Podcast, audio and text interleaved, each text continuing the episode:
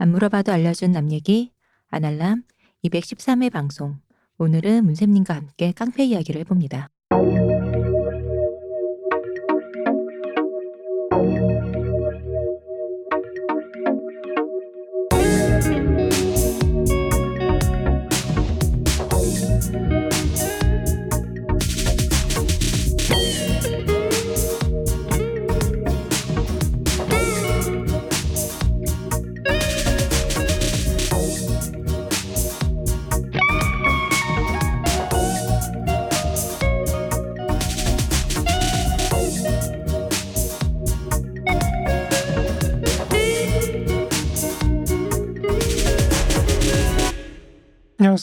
소개도 안 했는데 인사하시면 어떡해요 문쌤님. 오랜만에 오셔서 감을 침묵이- 잃으셨네. 침묵이 좀 이상해가지고 살짝 말을 띄워서 아, 그런 거죠? 편집점을 아, 주려고 하는 건데요. 아 그런 거군요.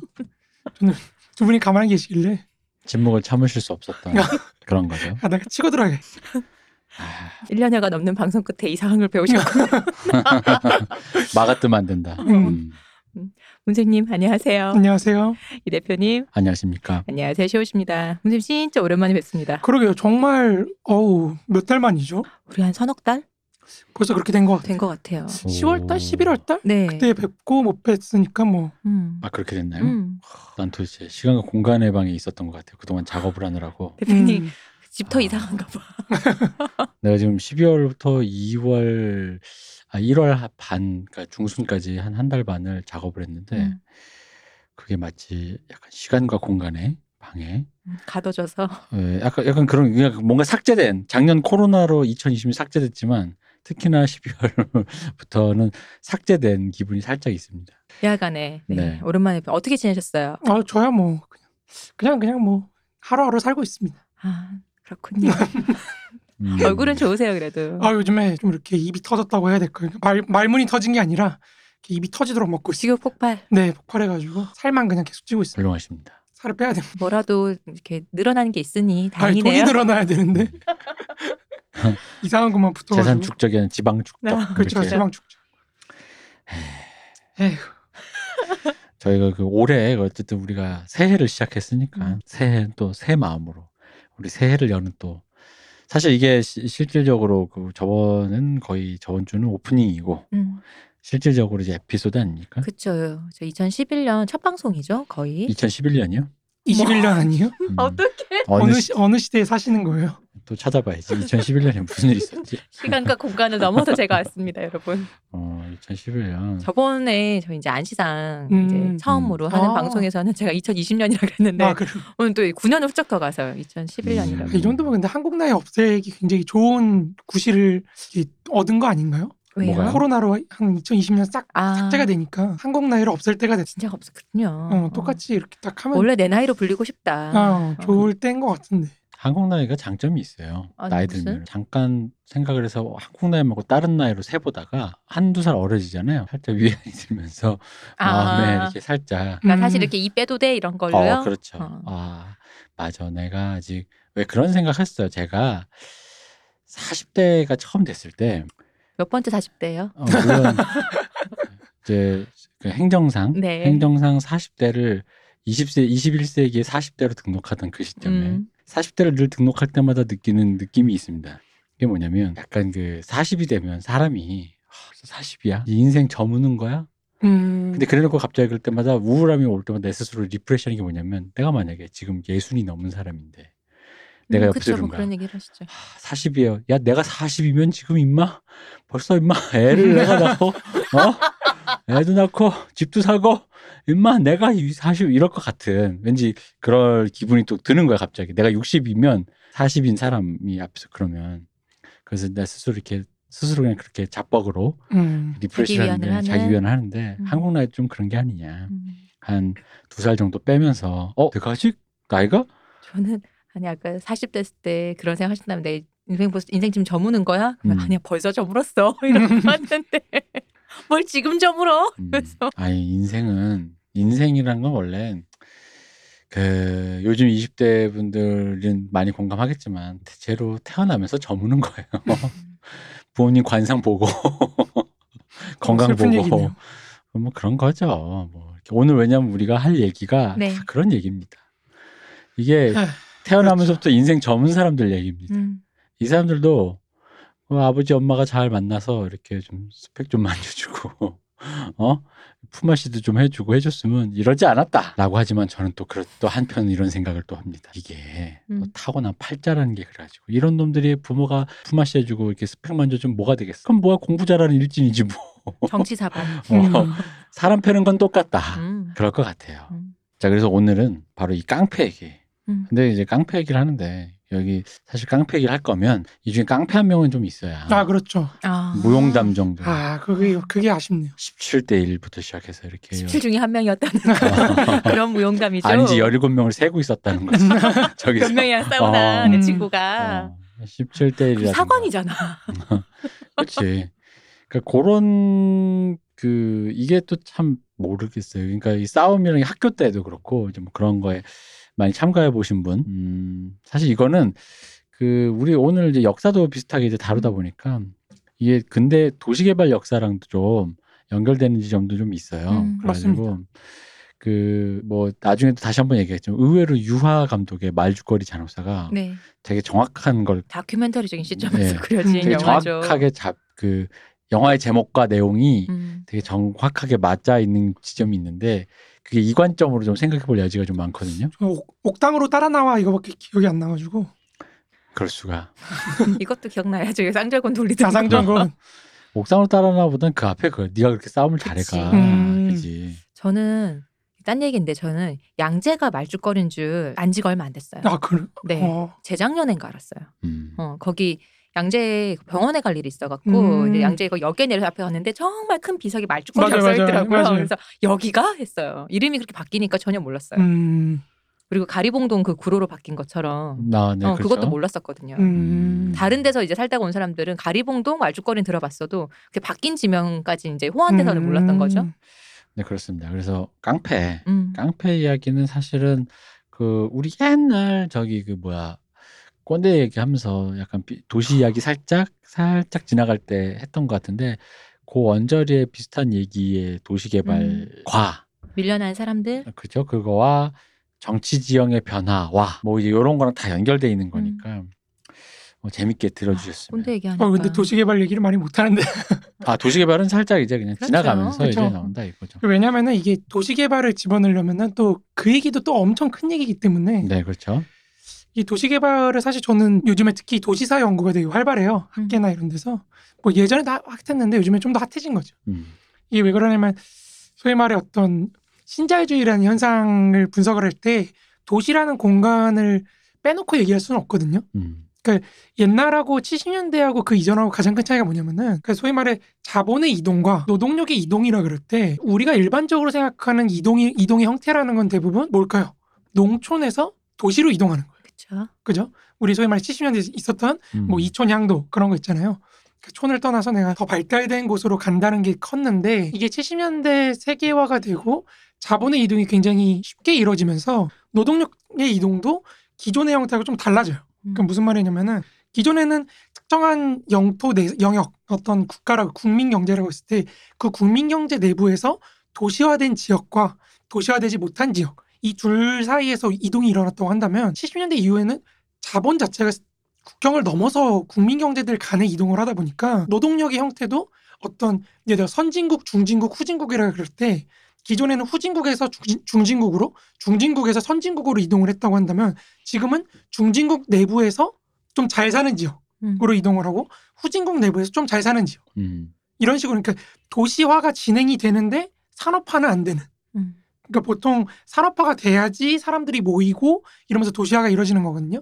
근데 이, 이- 요즘에는 70년 특히나 70년대 이후부터는 그런 도시화가 산업화에 진행하고는 좀 다- 다르게 움직이는 그런 현상이 나타나다 보니까 이제 빈민의 존재 양태도 좀 다른 거예요. 그 얘기인즉슨 그렇다는 거는 마치 흔히 말하는 이런 이런 느낌처럼 들려요. 뭔가 GDP 같은 거는 굉장히 성장을 하는데 내수 경제는 그대로 그 모양인 그러니까 흔히 말하는 뭐랄까 그 국가가 세계 시장에서 뭔가 어떤 일정 부분을 담당하는 뭔가 역할은 있는데 그게 국가 단위에서의 어떤 그런 뭐라 그러지 그걸 경기를 운영한다고 해야 되나 그런 걸로 이렇게 이, 이전되지 않는 그 이득이 그냥 고스란히 그런 어떤 예를 들면 마치 우리로 치면 뭐라고 할까? 그러니까 요즘에 삼성이나 그 해외 수출하는 기업들은 지금 2020년, 21년에도 여전히 꽤 경기가 나쁘지 않다고 들었어요. 근데 지금 영세 자영업자는 죽잖아요. 돈이 이쪽으로 돌지 않는 어떤 그런 느낌처럼 들리거든요. 맞습니다. 왜 그러냐면 이 현상이 나타난 것 자체가 1970년대 이후부터 대기업들이 이제 자기 자회사들을 후진국들을 이렇게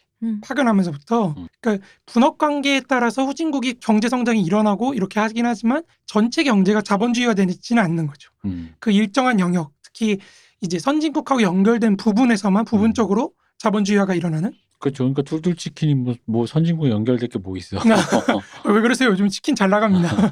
그러니까 아니 그러니까 그거가 그 둘둘 치킨의 그 어떤 부가가치가 국경을 넘어가야 되는데 그쵸. 그냥 그런 거 아니잖아. 그냥 둘둘 치킨 한국 가면 둘둘 치킨 맛있다. 그냥 이건 거고 말 그대로 그냥 여기서만 쓰는 거 그게 외국에 말씀하신 그런 선진국과의 관계에서 무언가를 가치를 창 이윤을 창출하는 건 아니 영역은 아니니까 뭐 둘둘 치킨 치킨을 만드는 게 아니라 거대한 수출 닭 이런 걸 만들지 않는 한 사실은 요원한 일이잖아요. 그렇죠. 그러니까 블랑코비치에 따르면 이제 지역적인 어떤 요인이 사실 불평등이 가장 중요한 요소로 작동을 하는 거죠. 음. 기존에는 이제 계급적 차이에 따라서 내가 사회에서 부르주아로 태어나면 부자인 거고 음.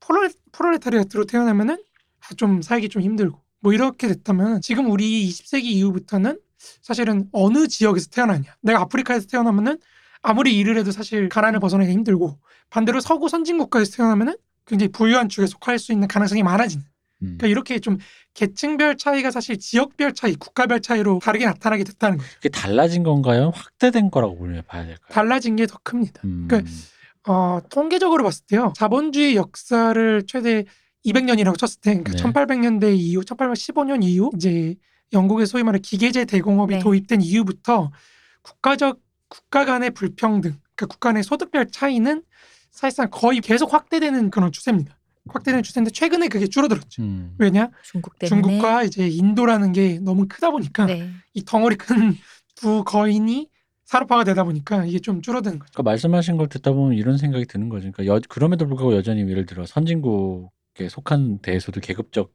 불평등이라든가 계급 갈등이라는 건 존재하는 건데 그 그러니까 영국의 바닥인 것과 아프리카의 중산층과의 그 또 차이 또한 또 존재한다는 그렇죠. 그런 것도 굉장히 중요하죠. 네. 그러니까 요즘이 제가 볼 때는 옛날에 우리 대표님이 아직 네. 살 팔팔한 20대일 시절 몇 번째 20대인지 뭐- 초기 20대일 뭐 때. 개화기 때랄까요? 아, 네. 뭐 아무튼 초창기 아 20대일 계약기 때는 때. 제가 중년이었어요. 아, 그 중년이셨나요? 저- 그 아. 훈장님으로 사진 찍혀야 돼가지고 아, 그래요. 제 얼굴이 거기 어. 중년 얼굴이 거기. 부둥실님이랑 네. 같이 찍혔을 때. 그래요. 네. 그렇죠.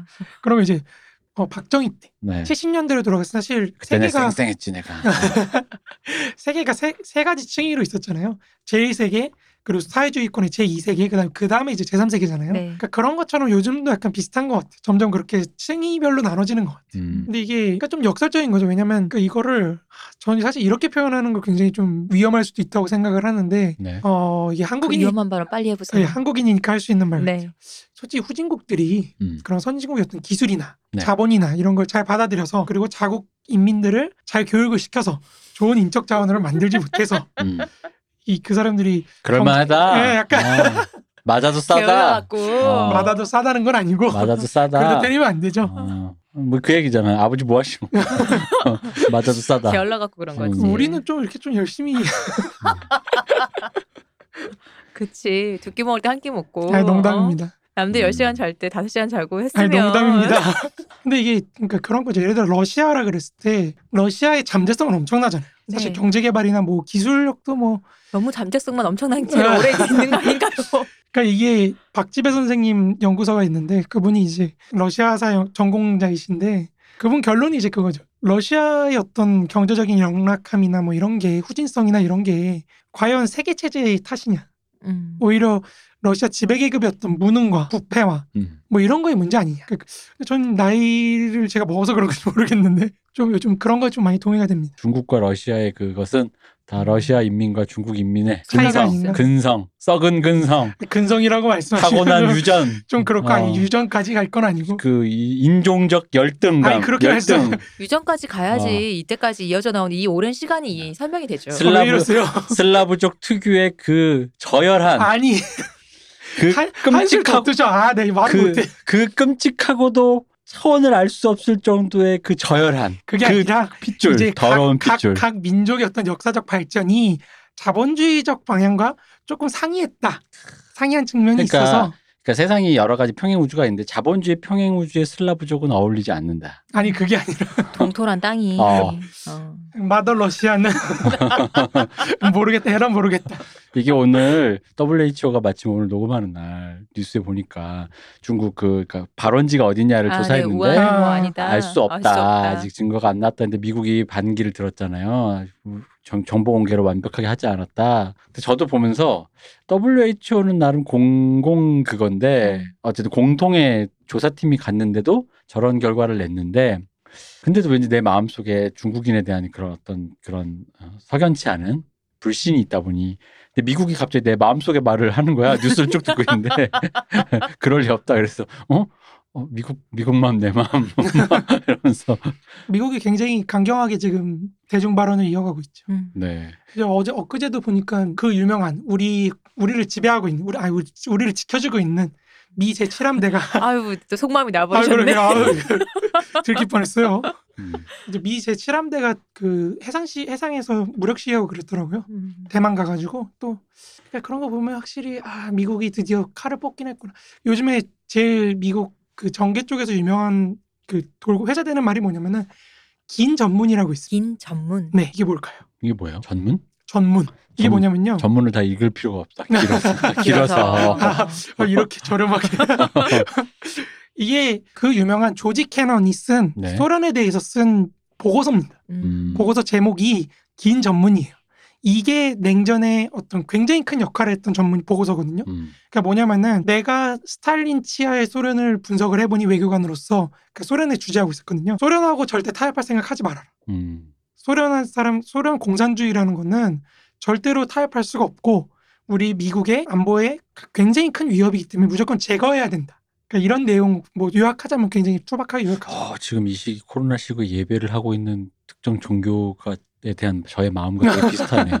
그게 조지 캐넌이 쓴 이제 긴 전문인데 어 이거 구격으로 돼 있습니다. 그 전문이 뭐 전문적이다 아니면 앞에 말하는 걸 서술한다. 길다. 그냥 기- 이 전문이 길다. 네, 이제 긴, 긴 그러니까 지금. 전보치다. 전체 문장이 네. 길다. 아니 전문이라는 게 전보 같이 그런 거 아. 붙이는 거. 어. 전문을 읽을 필요 없다. 어. 아니 그런 거 아닙니다. 길기. 때문에 어, 요약만 해봐라. 왜 그 저기 헐리우드를 다룬 그 플레이어라는 로버트 알트만의 93년도 영화에 보면 거기에 팀 로빈스가 딱 그 얘기를 해요. 시나리오 가 완전 쌓여 있는데 세 줄로 말 세 줄로 말해봐. 미국 나빠. 그런 얘기를 합니다. 그런 거죠. 이제 그런 거를 쓰는데 이제 요즘에 미국 조야에서 제일 많이 나오는 말이 네. 중국판 시- 긴 전문이 필요하다. 음. 음. 그러니까 미국의 대중 전략이 굉장히 어떤 체계성도 없고 확고한 전략적 목표도 없고 그냥 부유하고 있다. 이게 미국 정치의 가장 큰 폐해다. 뭐 이런 게 지금 요즘 큰 화제죠. 그럼 중국이 안 된다는 얘기를 누군가 길게 써달라. 그렇죠. 그런 게 약간 필요하다는 음, 거죠. 디테일하게 왜 안 되는지. 음. 그러니까 되는지 안 되는지부터 일단 음. 얘기를 해야 되는데 미국이 그런 게 없다는 거죠. 장기적인 전략적 목적과 뭐 그런 게 없다는 거죠. 이 사람들 그걸 꼭 굳이 막 아 뭐 똥인지 된지 찍어만 그러니까 우리가 이제 중화 체제 어떤 오랜 경, 전통과 경험으로 필요하다잖아. 한국 사람한테 물어보면 바로 얘기해 줄 텐데. 그 그것이 뭐, 뭐 찍어 먹어봐야 안 된다며? 어. 아, 이런 인종차별적인 떼놈이라뇨. 내가 거기 여러분이 아니 주목 한국 사람들 물어보라니까. 그러니까 나올 말이 그거라는 거죠. 아니 여러분이 주목하신 지난 미국이 지난 한 6, 70년 동안 주목한 동네 그 말석에 굉장히 오래 또아리를 틀고 살았던 민족으로서 안 음. 되는 말씀드리겠다고. 외놈 안 돼. 로스케 안 돼. 떼놈 안 돼. 다 안 돼. 다 안 되면 어떡합니까? 우리가 우리가. 우리가. 여기 아, 있습니다. 우리가요? 저희, 저희가 아. 여기 있습니다. 음. 그런 거죠. 제일 주제를 모르는. 우리가 한다 우리. 어? 그쵸. 아, 한국이 말석이라도 차지해야 되는데 음. 잘안 됩니다. 뭐 어쨌든 그런 겁니다. 아까랑 말씀이 다르세요. 저희는 되는 돼서 아, 이제 그건 다른 제3세가 안 되는 게 우리 그 정근대사의 탓이 발전이 아닌가라고. 이제 사적 소유권과 이런 게 좀 아 근데 이 아까 말씀하신 그 말을 참 좋게 돌려 말하기가 조금 어려워요. 어려워요. 설- 설명하기. 그러니까 이게 그런 면에서 니들이 못 사. 그러니까 니들이 멍청하고 능력이 없기 때문에 못 사는 거야. 맨날 니들끼리 부족끼리 전쟁이나 하고 어? 무기나 사고 자꾸 돈 그런 건 아닙니다. 그렇게까지 뭐- 심하게 말하지 않았어요. 왜 그러세요 저한테? 음? 아프리카 놈들 이놈들 어? 응? 구호물절도 있고 팔아가지고 무기 사가지고 옆에 부족 치러가고 말이야. 다이아몬드나 캐가지고 말이야. 제 입장과 다릅니다. 응? 인민들 살릴 생각은 안 하고. 네, 아까 금방 말씀하신 거 무금 처리해 주세요.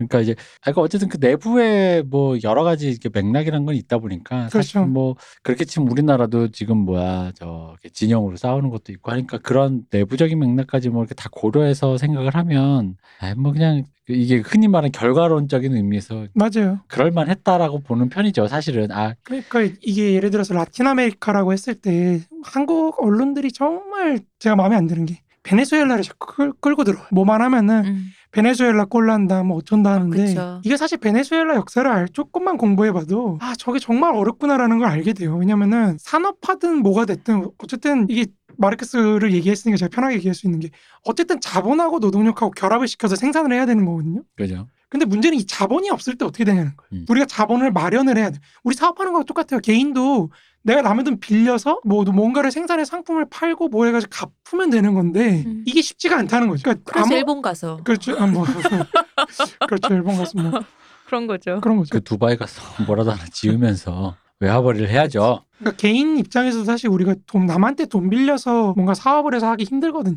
그죠 그러니까 사업은 그렇게 해야 되는 거잖아요. 근데 그렇죠. 근데 쉽지 자기 돈으로 않습니다. 다 하진 않잖아요. 그쵸. 어. 남의 돈 빌려서 하는 거니까. 뭐 남의 돈을 빌리든 자기 돈으로 뭐 엄마가 은행에 주든 대출을 뭐 받든. 아니면 내 돈으로 진짜 모아서 열심히 일해가지고 뭐 구석탱이 조그만 커피숍을 치킨집을 내든 뭐를 하든 간에 일정 규모의 성장이 어느 순간 점프가 돼야 되는 게 있거든요. 그렇죠. 그게 흔히 말하는 지대와 뭐 여러 가지와 이런 게 다 합쳐져서 공장이 되든 설비를 음. 세우든 뭐가 됐든 뭐 어디 체인에 뭐 이렇게 인맥을 뚫든 해야 되는데 그게 개인한테도 되게 어려워요. 맞아요. 21세기를 살고 있는 한국인에게도 힘들어요, 그거 되게. 특히 어떤 개인이 망했다 그랬을 때 이게 돈을 빌려준 사람의 책임인가? 음. 누구의 책임인가? 아니 저 사람 능력이 없어서 그런 건가? 라고 했을 때 굉장히 어렵거든요. 따지기가.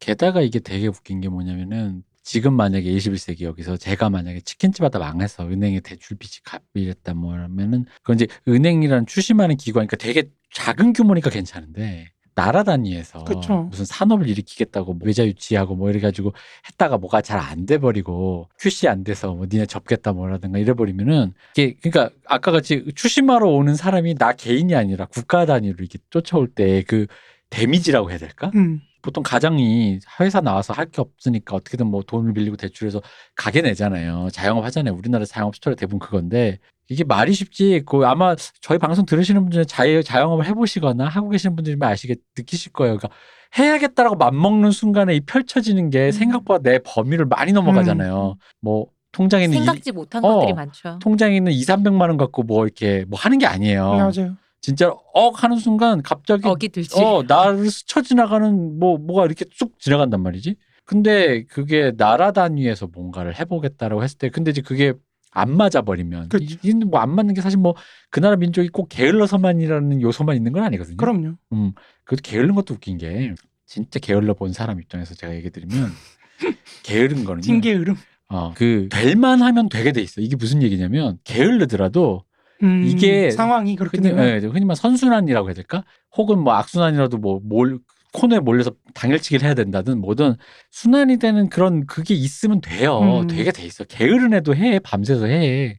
이게 아- 게으른 게 훨 나을 것 같으니까 게을러지는 거거든요. 지금 밤새나 술 먹고 자나 딱히 내일 내가 볼 시험에 별 차이가 없어. 평소에 그런 부지런하게. 아니 근데 여기 평소가 예를 들어 이런 거니까 중학교 1학년 때부터 수학을 공부를 아예 포기했던 애가 고등학교 3학년 음, 2학기 중간고사에 있는 시험을 따라잡을 수가 없어요. 지금부터 공부한다고 해서. 그잖아요. 집합도 모르는 애가 미적분 나오는데 그걸 어떻게 풀어. 그러니까 그, 그런 얘기라는 거지. 근데 후진국은 내가 보기 그런 레벨이거든. 맞아요, 맞아요. 그러니까 지금 해서 뭘 하기에는 그게 뭐 중학교 1학년 1학기 때 포기했던 애가 2학년 중간고사에 보는 정도 레벨이 아니라서 그러니까 이제 그 흔히 말하는 근데 이제 이게 양태로 보면 외국인들이 보기에는 우리 같은 사람들이 보기에는 이제 혀를 차면서 게을러 가지고 음, 게을르 게을르다고 표현할 수밖에 없어요 이거 진짜. 근데 그렇게 해서 돌고 도는 돈보다 공장 가서 일하는 것보다 차라리 비행기 타고 한국 가는 게 나을걸요? 음. 한국에서 외국인 노동자를 일하는 게훨 나을걸요? 약간 그런 식으로 이제 일을 틀어버린다는 거지 사람들의 시- 시선이라든가 모든 게.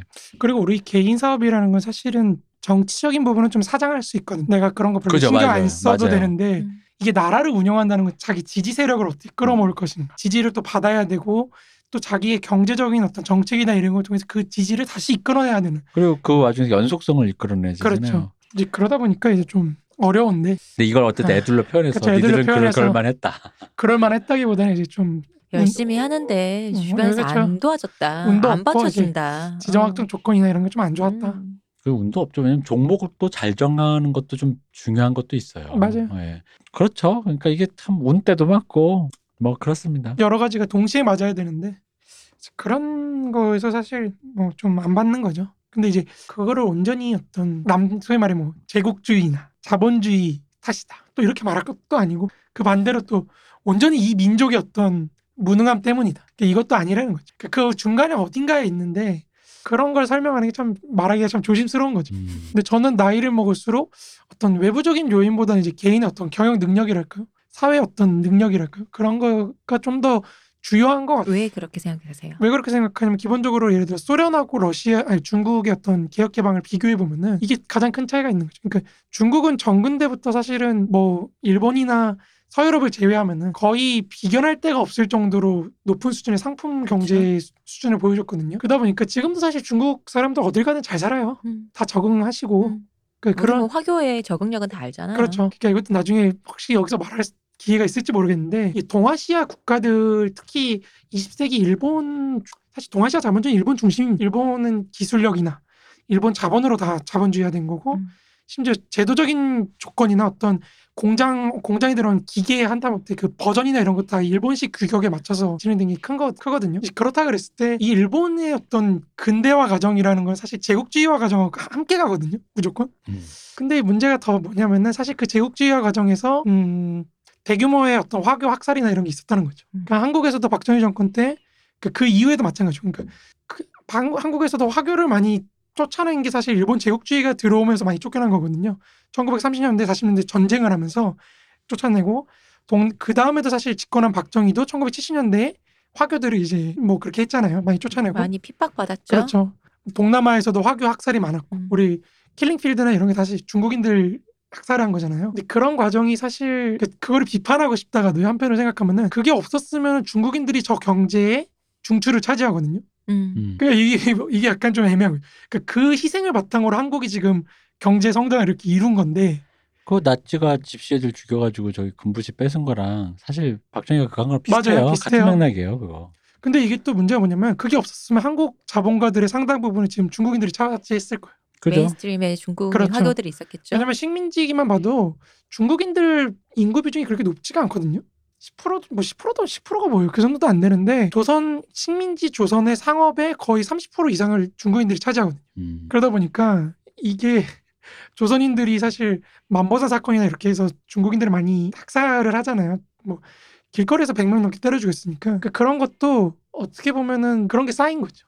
그러니까 왜냐면 일본인 자본가들이 이렇게 의도한 건 아닐 거예요. 근데 이제 사실 조선에 와서 돈 벌 정도면은 이 사람이 가족은 일단 중국에 있겠죠. 음. 첫 번째 그리고 본인이 여기 와서 돈을 벌고 가겠다는 확실한 목적 의식이 있겠죠. 그렇죠. 그러다 보니까 일본인 자본가들한테 좀 더 이제 더 열심히 일을 했던 거죠. 음. 그러다 보니까 조선인 노동자와 중국인 노동자를 차별을 많이 했어. 임금적인 차원에서도 그렇지만 그 도시 개발에서 이게 왜 중요하냐면요. 소위 말해 도시 건설업이나 이런 데 십장이라고 하잖아요. 네. 그 십장들이 주로 데리고 다녔던 노동자들이 중국인 노동자. 음.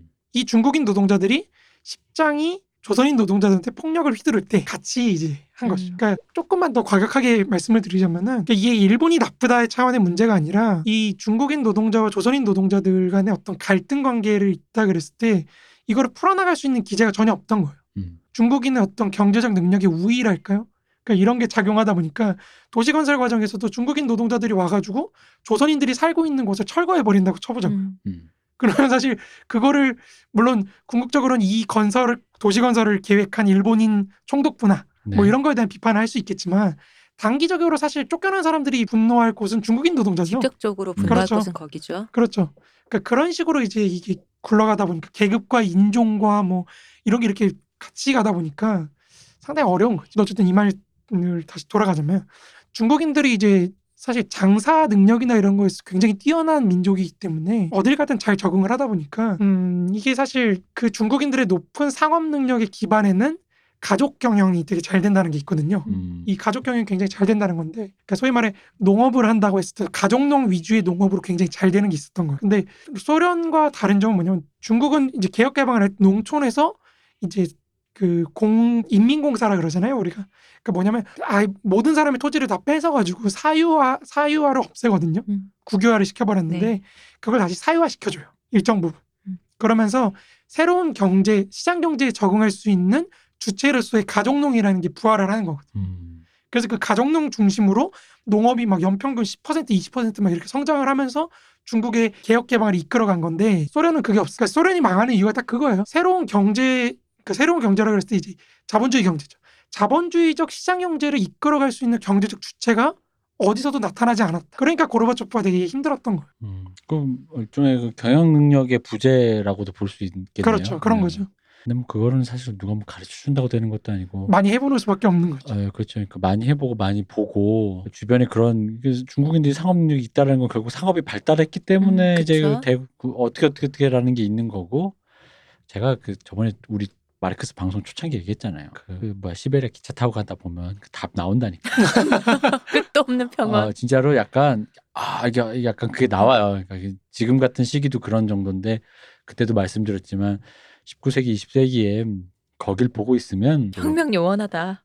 그러니까 혁명은 둘째치고 이 음. 사람들을 조직하는 게 일단 어려운 거죠. 그쵸. 그게 뭐 무슨 그렇죠. 어. 공장에 갑시다라든가 뭐 하다못해 뭐 농업 근대화를 해서 여러분 지금 이런 식으로 농업하는 것보다 이렇게 하면 더 생산력이 높아진다면 농업 근대화를 한다든가 하여간 뭐가 됐든 사람들을 동원해야 되잖아요. 조직화해서 뭐 흔히 말 청년들이 와서 왜 밭도 갈고 뭐 해야 되는데 그런 걸 하기에는 너무나도 요원한 거죠. 그것도 보고 있는데 진짜 약간 한숨이 나오더라고요. 저 옆집에 저 총각을 부르기 위해서 전서구 띄워. 어, 왜냐면은 한국은 아시잖아요. 시골 가보면 그 올망졸망 모여 있잖아요. 그러니까 그러니까 그냥 딱그 동네 그 저기 뭐야 그 마을회관 같은 데만 가면 이 이걸 전파 흔히 말 전파가 음. 가능한 전파가 이렇게 하기로 했어. 근데 거기 보면은 음, 그러니까 딱 보면서 근데 이제 그게 확실히 중국이 그러니까 흔히 말하는 대그 송나라 때부터 시작해서 그러니까 그런 도시 중심의 그렇죠. 상업이란 게 결국 도시화의 또 어떤 그런 거다 보니까 도시의 그런 거에 대한 그 뭐랄까 노하우들이 음. 몇천 년 쌓인 거죠. 뭐 그, 그쪽은 그게 없었던 거고. 그러니까 뭐 도시는커녕 상업이라고 가기 직전의 단계인 흔히 말하는 조직화, 도시화 뭐 이런 거 그- 그런 거가 없고 그냥 군락 정도에서 그냥 멈춰버린 어떤 거. 근데 그래놓고 근대 현대를 맞이한 상태에서 저도 그럴 것 같아요. 왜뭐 아버님 중에도 할아버지 중에도 뭐 친구 삼촌이나 뭐 누구 중에도 장사하는 사람 자영업하는 사람 한 명도 없는데 그런 사람 있죠. 왜 다 공무원 집안이야. 음. 아, 교수고. 그렇죠. 음. 근데 그 중에 한 명만 아들이 막내 아들이 뭐 이렇게 좀 공부도 못하고 하니까 넌 자영업해라라고 해서 돈을 줬는데 아무도 그런 거 본 적도 없고 그럴 수 있잖아요. 음. 아빠는 공무원, 뭐 형은 뭐 의사, 뭐 누군 교수 이러다 보니까 그런 사람도 그렇게 잘하지 못하거든요. 보고 배운 게 그런 거라서 비슷할 거라 생각합니다. 근데 소련 확실히 그래요. 좀. 그렇죠. 그러니까 레닌이 그러니까 저는 레닌이 되게 답답했다는 게 느껴져요. 그러니까 이 사람이 볼 음. 때는 이 사람이 말년에 가면은 계속 얘기하는 게 문화혁명이거든요. 음. 그 문화대혁명 말고 중국이 그러니까 소련도 문화혁명을 겪- 겪을 수밖에 없던 게 이 농촌에 살던 사람들 데리고 뭘 못하겠는 거예요. 음. 그러니까 레닌이 계속 얘기 회계를 공부해야 됩니다. 글을 배워야 됩니다. 뭐 이런 얘기 계속 하는 거고 수학적 능력을 갖춰야 됩니다. 뭐 이런 얘기하면서 또 미국에서 경영자들 데려와 가지고 우리 사람들 좀 경영을 가르쳐 주십시오. 뭐 이러는 건데 근데 이거를 이제 학자들은 사실 뭐 근대성 근대주의자 음. 레닌이 뭐 근대성이 빠졌고 뭐 이런 얘기를 하는데 저는 그런 거 보면 사실 좀 답답하다는 거죠. 아니 이걸 데리고 뭘 어떻게 해요? 지금 글자도 모르고 사, 시간 관념도 없는 사람들을 데려다가 사실 뭐 사회주의 한다는 게 말이 안 되죠. 그러니까 이게 말하기 어려운 게 왜 그 요즘 유튜브에 보면 알고리즘상 되게 유명한 동영상 중에 하나 그 리차드 파인만이 왜 기자한테 화내는 영상 있잖아요. 아, 네네. 기자가 자석이 이렇게 하면 음. 한쪽은 붙고 한쪽은 밀어내는데 이게 뭐죠? 라고 하길래 이보게 기자 양반 질문을 하려면 그러니까 네가 말하는 게 이게 뭐죠라는 거에서 내가 어떻게 대답해 줘야 될 때까지 네가 다 얘기를 해야 내가 대답을 해줄 거 아니냐는 거 그러니까 내가 단순하게 그냥 청력이랑 어? 그런 게 작용하는 겁니다라고 얘기해도 이해되는 사람이 있는가 하면 그게 왜 청력이 생기냐면 음.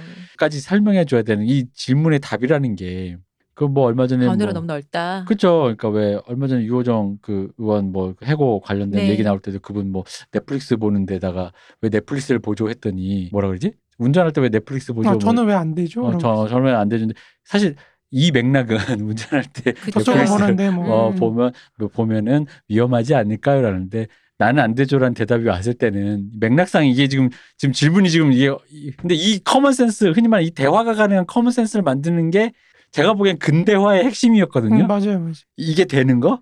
이 뭐 대화가 되는 거? 비슷하게 공유한다는 거. 음. 거기 가서 그거 가져와라는 말 할때 음. 거기가 뭔지부터 다 설명해 줘야 된단 말이야. 그건 설명해 줘야지. 아니 이건 거지. 그렇죠. 거기가 어딘지는 어, 알려줘야 예를 들어 돼. 이런 거지. 그러니까 야 시청 가서 도, 그 등본 떼와라는 말 안에 음. 시청이 등본이 그 그 등본을 왜 떼는 건지 그것까지 모르면 등본을 심지어 남에게 줘도 되는 건지 이런 류의 음. 전체적인 common sense가 근대화의 핵심이라고 저는 보고 교육의 핵심인데 이제 그런 거가 그 아시겠지만 이게 이제 사회가 한 이게 문화잖아요. 그렇죠. 이게 안 되니까 말 그대로 저기 뭐야 그렇다고 사람을 잡아놓고 일일이 가르치는 것도 웃기잖아요. 그래서 교육을 하는 거죠. 어. 그러니까 그래서 교육을 하는 거잖아요. 세대를 이게 넘나들 애를 잡고 무조건 동사무소는 그건 거고 뭐 이렇게 일일이 설명해 줄 수도 없는 거고 안 잡아 이럴 수도 없는 거고. 그러니까 회사에서도 저기 뭐야 자격증이니 토익이니 탭스니 이런 거 음. 보는 이유가 뭐겠어요. 최대한 어쨌든 그런 류의 그 밑에 있는 커먼센스를 깔고 그 스펙이면 스펙을 깔고 들어온 사람과 일을 해야지 효율성이 생긴다라는 것 때문에 하는 건데 근데 이제 이게 지금 제가 그 외국 유학까지 갔다 오고 토익 탭스 뭐 보고 오신 삼성에 들어가시는 분과 비교하는 건 좀 그렇지만 어쨌든 전근대 농민이라는 게 사실은 이게 농민 혐오가 아닙니다. 좀 그랬다 이거죠. 예전에 그런 얘기 하셨잖아요. 그 농촌에서 그러니까 농민들을 도시화된 그런 산업을 하는 사람으로서 농장에 있는 농, 농장에 일하는 사람을 공장에 일하는 사람으로 바꿈 탈바꿈하기 위해서 굉장히 힘이 들었다. 그러니까 그렇죠. 아까 말씀하신 시간 관념부터 그렇죠. nine to six를 해야 되는데 왜? 어, 뭐 이렇게 되니까 안 나오고. 그러니까 어. 최근에 이철승 교수님이 불평등 세대라는 쓰- 걸 쓰신 이철승 교수님이 이제 변홍사 갖고 또 책을 쓰셨어요. 네. 변홍사가 이제 협업을 잘 이루게 해가지고 뭐 한국이 지금 동아시아가 이렇게 음. 제조업이 됐다 그랬는데 저는 동의하지 않습니다. 음. 전혀 동의하지 않는 게 기본적으로 소농의 발전 경영이라는 건 협업을 없애는 방향이기 때문에 음. 우리는 자꾸 두레라든지 품앗이 놓고 뭘 협업을 했다고 생각을 하는데 사실 그건 협업이라고 보기 어려워요. 그러니까 우리가 생각하는 근대적인 협업이라는 건 사실은 말씀하셨 시온님이 말씀하셨던 것처럼 시간관념에 따라서 그러니까 기계가 돌아가는 시간에 따라서 맞추는 거거든요. 사람을 음. 인간의 어떤 뭐 사이클을. 세- 어, 사이클을 그래 농 농업의 사이클하고 완전히 달라요. 음. 그러니까 사실은 1920년대 30년대 기자 기사들을 보면은 농민들이 회사를 안 나가요. 왜냐면 나는 지금 잘 시간이거든. 음. 음. 내 농사 시간에서는. 음. 아니 그리고 그리고 당시에 조선 총독부나 뭐 이런 인류학 뭐 일본인 인류학자들이 그걸 이제 우리를 우리를 토인이라고 불렀죠 그 사람들이 네. 일본인들이 또 오랜만에 듣는다 토인. 토인. 그러니까 이 토인들의 어떤 습속 동경만경 이후로. 이 토인들이 왜 이러냐라고 했을 때 제일 많이 얘기했던 게 노- 조선인 농민들이 그렇게 도박을 좋아한다. 음. 근데 도박을 좋아할 수밖에 없는 게 왜 그러냐면 시간이 남으니까 맞아요. 그렇죠. 겨울에 할 게 없거든요. 음. 내가 뭐래 겨울에. 그러니까 그냥 이 마작하고 이러는 그렇죠. 건데 그걸 투자하고. 놓고 무슨 이 조선인들 게으르고 뭐 그러니까 그 의미가 없는 거예요 사실. 음. 물론 그건 왜 그러냐면요.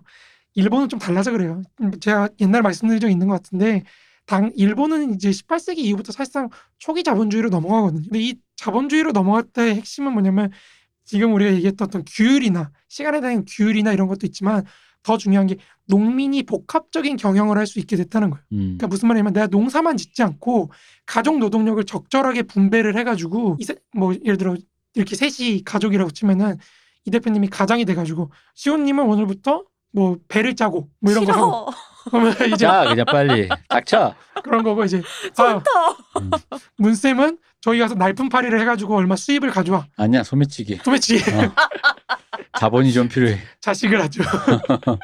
그러니까 이런 식의 어떤 복합 경영을 굉장히 잘했기 때문에 일본은 지금도 사실 농촌에 계신 분들이 근처 공장 가서 일하고 막 그러거든요. 그러니까 전체적인 그 시장 경영의 그 한 축으로 원어브댐이 될 수 있는 역할들을 갖게 되는 거잖아요. 그렇죠. 그렇게 되는 거죠. 옛날 농사만 지면 됐는데 그 그걸 내가 먹으면 되니까. 음. 근데 농사를 졌는데 그걸 갖다 파는 게 더 효율이 높다라는 걸 아는 순간 그럼 갖다 파는 건 시장이 열리는 시간도 필요한 것이고 유통할 수 있는 뭐 이런 운송의 그렇죠, 그런 것도 뭔가 이해가 돼야 되고 갖다 팔았을 때도 순진하게 갖다 파는 게 아니라 시세라는 걸 찾아볼 수 있는 어떤 순진하게 비싸게 팔아. 뭐 이제 이, 그 후려쳐서 비싸게 팔아. 주먹 몇 명 데리고 가서 그러니까 그러면 안 된다는 거예요. 그게 네, 그러니까. 얼마나 후진적인 건지. 그러니까 주먹 몇 명 들어가서 그냥 사라고 이씨 막 이러면서 이렇게. 오늘부터 우리 것만 사라고. 어. 이게, 우리가 얘기할 깡패 그 어. 시초입니다.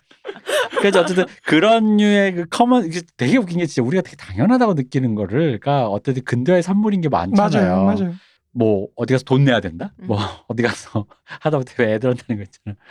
마치 그런 느낌인 거죠. 야 어른 보면 인사해야지 같은 그런 느낌처럼 어른이 뭐라고 인사를 어른 사람 보면 서로 인사하는 거란다. 음. 뭐 아니야 어른 보면 인사하는 거지. 왜 음. 그 사람은 인간이 가장 인간답게 한 그리고 인간이 발명한 가장 최고의 것이 문명이라고 하잖아요. 음, 그렇죠. 어, 그러니까 그럴 수밖에 없는 것 같아. 요 사람을 사람다이 만드는 거 그리고 음, 함께 생활할 수 있는 어떤 음. 인간으로 만든다는 거, 사회적 인간으로 만든다는 게 그게 문명인 거니까. 아까 말씀하신 게 사회적인 인간이란 게 옛날에는 그 농민이 그 흔히 말하면 낮에 자고 뭐 뜨거운 낮, 낮에 자고 농번기에는 이제 뭐 도박하고 이런 것들이 농한기? 아, 농한기죠. 농한기, 농번기 도박하면. 패가망치네요. 제가 제 습성을 또 순간적으로 우리 눈에 잡초만 무상하다면서. 원래 도박은 농번기 하는 거야. 아 근데 방금 되게 중요한 말씀하시니까 동아시아 사실 농법의 가장 핵심은 잡초 제거였어요. 그럼요. 그러니까 잡초를 제거하는 게 시간이 엄청 걸리기 네. 때문에 잡초 굉장히 빨리 자라요. 그렇죠. 그러니까 이거를 제거하기 위해서는 보다 높은 강도의 노동이 필요한 거예요. 가족 노동력을 투입을 해야 되고 뭐 이런 걸 해야 되는데 이거를 잘 조직할 수 있냐 없냐가 음. 그러니까 핵심인 거죠. 내가 참여하고 있는 경제 규모가 상상의 범위에서 요게 다면 우리 마을에서 그냥 잘라서 그냥 서로 음. 바꿔먹고가 아니라 내가 참여하고 있는 경제 규모가 저쪽 읍내나가 시장 더 나아가선 그게 이제 그 시장에서 읍내에서 만난 사람이 내 쌀을 사가지고 저기 뭐 무슨 뭐 뭐 어디로 수출한대 그랬을 때 그 환율이 또 있고 뭐 변하고 요 요 어디까지 참여하느냐가 지금 말씀하신 그렇죠.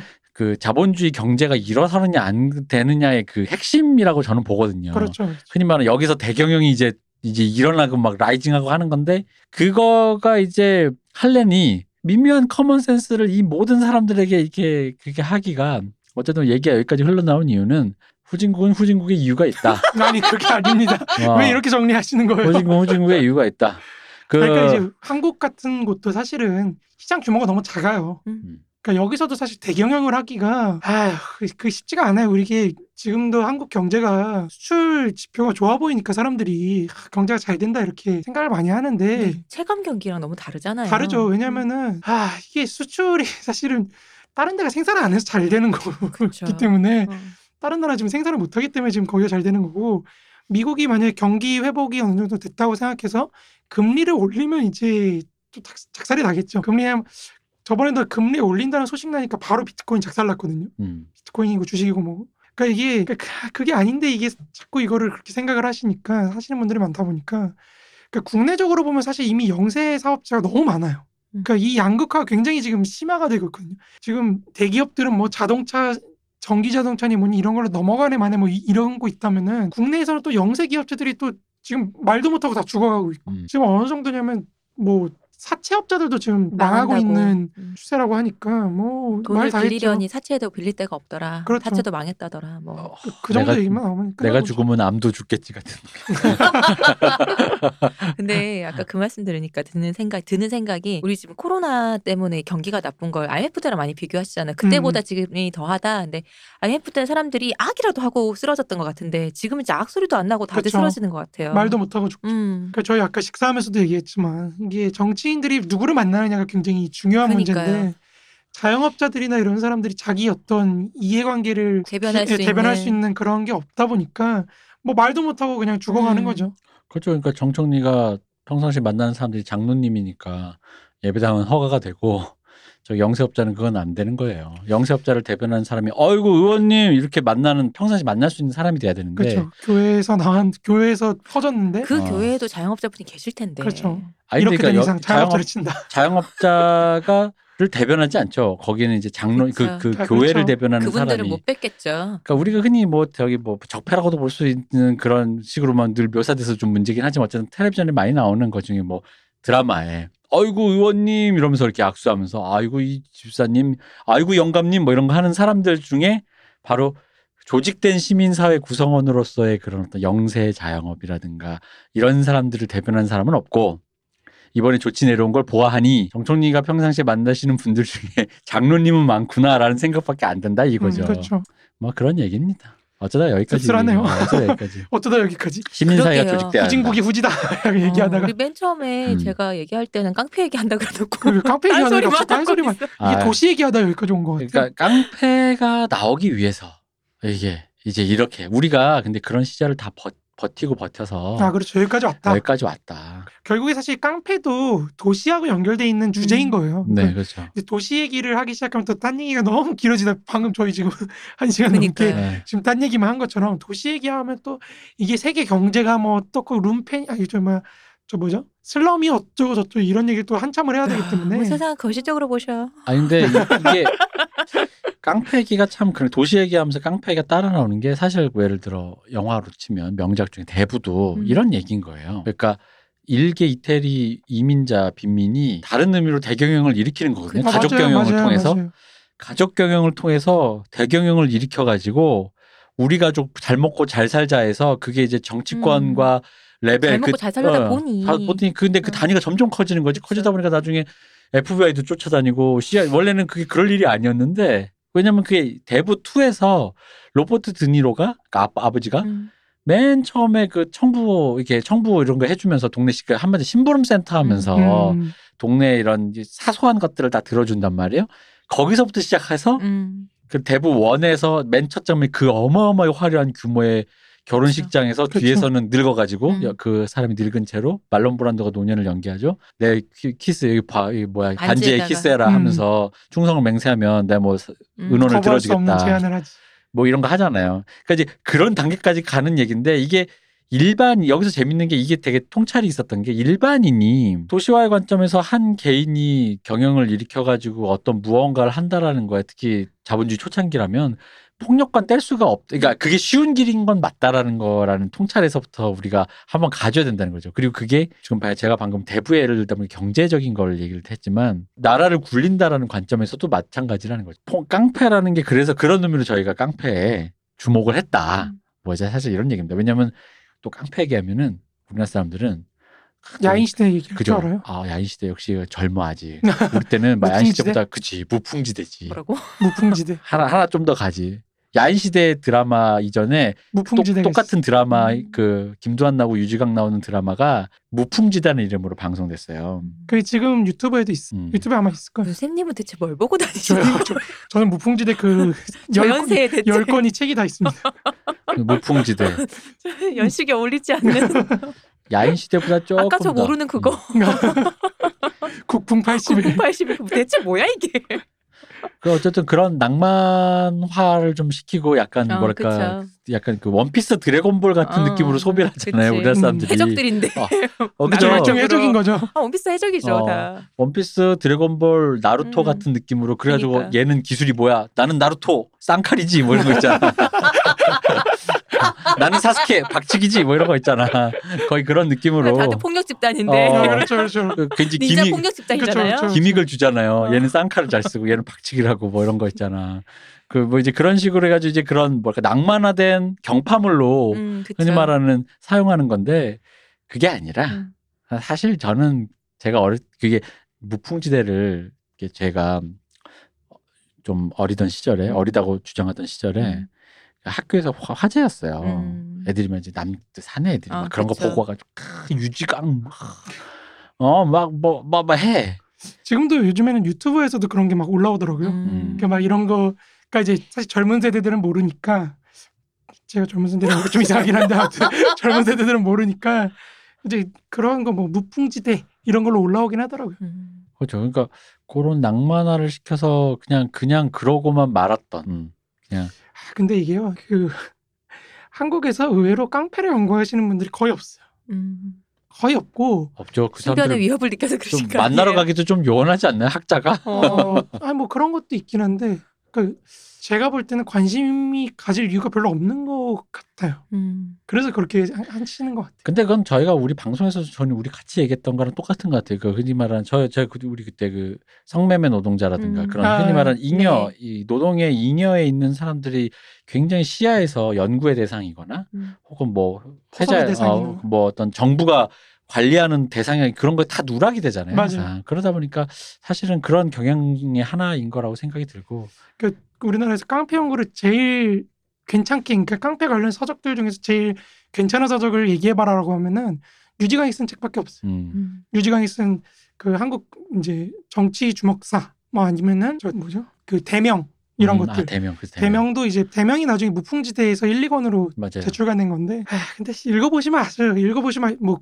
구해서 읽기가 어렵, 어렵겠지만 어려우시겠지만 읽어보시면 알아요. 이게 왜 연구를 못하는지 알아요. 왜냐면은 차마 글로 남길 수 없나요? 아니요 쓸 게 없어요. 신뢰성 있는 자료가 아니에요. 기본적으로. 음. 그러니까 학, 학술적으로 논의를 한다는 거예요. 이 근거가 상호 교차되고 그쵸. 검증되어야 된다는 건데 그렇게 될 수가 없어요. 이 1인적 서술이 될 그렇죠. 테니까요. 그러다 보니까 주관적인 서술이 될 테니. 자기 얘기 그렇죠. 본인 영웅화. 그렇죠. 그러니까 어. 김도한 자소설 같은. 것도 보면은 아 정말 가관입니다. 그럼요. 그러니까 그 저기 가관이라뇨? 가관입니다. 이뽀님한테. 아니 그러니까 저왜 무fu 아까 하던 말 드리던 드리려던 말씀이 그거였어요. 그러니까 저희 때 어린애들이 낭만에서 무풍지대 보고 하, 뭔가 깡패 거기다 음. 가- 비슷한 시기에 터져나온 게 장군애들 시리즈란 음, 말이죠. 맞아요, 맞아요. 장군애들 보니까 막 뭔가 이제 독립투사 같고 음. 아, 뭔가 협계 그런 진짜 나루토 같은 생각을 한 거지. 정의를 위해 어. 조선인을 위해 뭐 이런 뭐 느낌이잖아요. 드래곤볼 같은 그런 서사를 머릿속에 꿈꾼 거야 애들이 드래곤 음, 맞아요, 맞아요. 예를 드는 게 다 일본말 한 것도 좀 웃긴데 어쨌든 음, 아 근데 일본 아, 만화는 특이하게 음. 강자가 그렇게 힘을 써야 된다는 어떤 음. 그 흐름이 있어가지고. 강함에 아, 대한 그 네, 열망이 있잖아요. 그쵸, 그쵸. 아니에요. 그건 여러분들이 우리나라의 인기작이라고 소개된 소년 점프류의 대결물을 위주로 보셔서 그런 아, 힘을? 원하는가? 아. 원한다면 주겠다. 초등학생에서 중학생 사이에 소년들을 대상으로 되게 잘 팔, 들어오는 걸 어떻게? 잘 팔린다고 잘 팔렸다고 이미 검증되어 버린 대결물 위주로 보셨으니까 그런 거고 어, 생각보다 되게 variation이 넓은데 어쨌든 그런 뭐 강철 연금술사니 뭐 어쨌든 드래곤볼이라든 가- 강자에게 뭐 하는 그런 낭만화된 서사 뭐로 자꾸 이해를 하, 하다가 저도 나중에 이제 그런 류의 것들을 몇 개를 좀 들으면서 느낀 거는 약간 한숨이 나왔죠. 그렇죠. 건달은 건달이고 음. 음. 이그 주윤발 형의 말이 맞다. 강호의 도가 애준역에 떨어 여기는 올라가는 게 없어. 윤발 형은 저기 영혼본스에서 떨어진 돌을 주스러 온 건데 그치. 강호에 떨어진 돌을 주스러 온 거. 여기는 떨어진 게 없어. 있었어야 애초에- 떨어지지. 애초에 없어. 그리고 김두한이니 뭐니 이렇게 찾아보잖아요. 그럼 생각보다 되게 찌질해요. 맞아요. 그냥 정말로 정말로 동네에서 이거 하나 좀 더 줘. 더줘 음. 안줘 갖고 싸우는 사람들이 음, 그냥 음. 진짜로. 게다가 뭐 약간 쉴드 쳐줄 수 없는 얘기들도 많고. 그렇죠. 그러다 보니까 보면서 아, 근데도 여전히 야인 시대나 이런 걸로 낭만적으로 소비되면서 미화되는. 음, 그게 협객물 플러스 반일 서사랑 어. 결합돼 가지고 이제 낭만적으로 소비되잖아요. 그렇죠.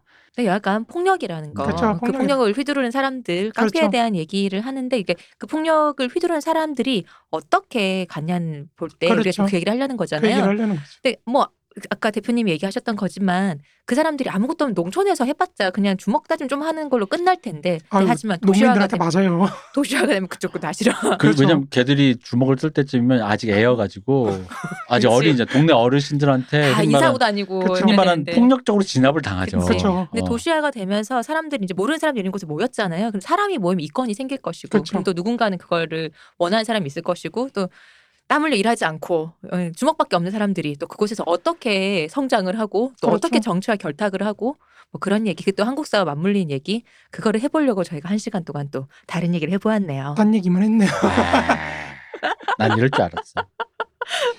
근데 이 도시라는 게 이렇게 아련한 표정? 아련한 표정인데 왜 아련 터져요 이렇게. 음. 아련한 강아지 얼굴로 그 아련 눈빛으로 아닌데 아련한 조선인의 얼굴인데. 아, 조선인 그쵸 낭만이 있었어 그때는 근데 이 도시라는 것도 사실 이 점 하나만 딱 더 말씀드리면 좋을 것 같아요. 그러니까 도시라는 게 아시아 국가들의 도시하고 유럽 도시들하고 굉장히 다르거든요. 그러니까 음. 미국 같은 데는 미국이라든지 일본이라든지 한국이라든지 중국이라든지 이런 데는 소위 말해 메트로폴리스라 그러잖아요. 우리가 네. 대도시라는 게 굉장히 잘 되는데 제가 재작년에도 유럽 갔다 오고 그랬지만 가서 보면 쪼막쪼막해요 유럽 도시들은 되게 뭐 영국이나 이런 데만 좀 요즘에 그런 대도시가 나타나는데 그 왜 그러면 봉건제를 겪은 음, 국가와 그쵸. 겪지 않은 지역은 도시가 좀 달라요. 음. 그렇죠 일단 저는 이렇게 느꼈거든요 외국도 도시가 거대해지면 결국은 그럴 수밖에 없는데 그쵸. 말하는 이, 이 특히 뉴욕이 대표적인 경우지만 우리는 약간 동아시아의 도시는 그 공동체가 붕괴된 상태에서 음. 서로가 각자 도생의 남남인 상태로 거대하게 그렇죠. 뭉쳐져 버린 집단. 이상하게 이 사람들이 옛날에는 시골에서 이것보다 더 작은 수가 모였을 때 공동체라는 이름을 살았는데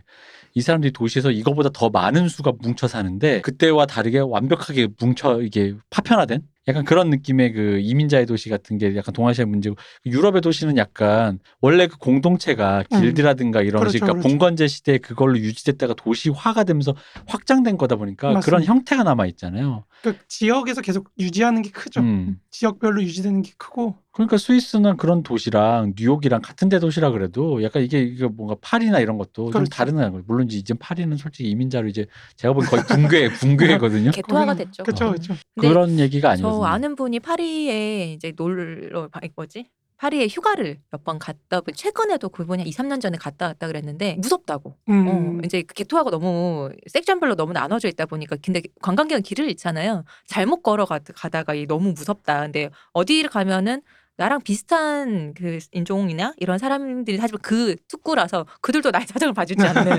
어, 너무 무섭다고 그런 얘기를 하더라고요. 그러니까 어. 그런 어떤 도시들의 차이까지도 좀 고려를 해야 되는데 사실 그 얘기는 못 넣을 것 같습니다. 음. 깡패 얘기하기 바쁩니다 우리. 네. 이제 우리 주먹 센 사람 얘기할 아, 우리. 주먹 주먹 족보 보기도 바쁘고. 그럼요. 누가 사심이야. 뭐 족보도 거 보기. 바쁘고 음. 저 일단 전제하고 들어가야 되는 개념들이 몇 개가 있어가지고 사시미는 송강호님 아닙니까? 아 그렇죠. 그렇죠. 그러니까 그런 것 들까지 넣으면은 넣으면 뭐 좋아야 좋지만 일단 좀 얘기해보고요. 제가 그렇죠. 일단 하려던 얘기 일단 먼저 한번 해보고 왜 그러면 도시가 들어가면 어려운 게 뭐냐면은 정치 얘기를 해야 돼. 왜냐면 도시계획 얘기를 해야 되기 때문에 조금 하긴 할 건데 네네. 뭐 그래도 깊이는 못 들어가겠지만 하는 데까지 그렇죠. 한번 해보죠. 1부는 저희가 깡패기를 할 거라는 다시 또 예- 예고로 끝나나요? 예고로 끝납니다. 아 왜 우리 도시 얘기 많이 했는데? 깡패기를 안 네, 했잖아요. 그렇죠. 제가 초입에 깡패기 한다고 했는데 할 겁니다. 그러면 정말로 깡패 얘기는 내일 한번 해보도록 하고요. 선생님 오랜만에 고생 많으셨습니다. 아유 수고하셨습니다. 네, 이동규 대표님 수고하셨습니다. 감사합니다. 쉬우셨습니다.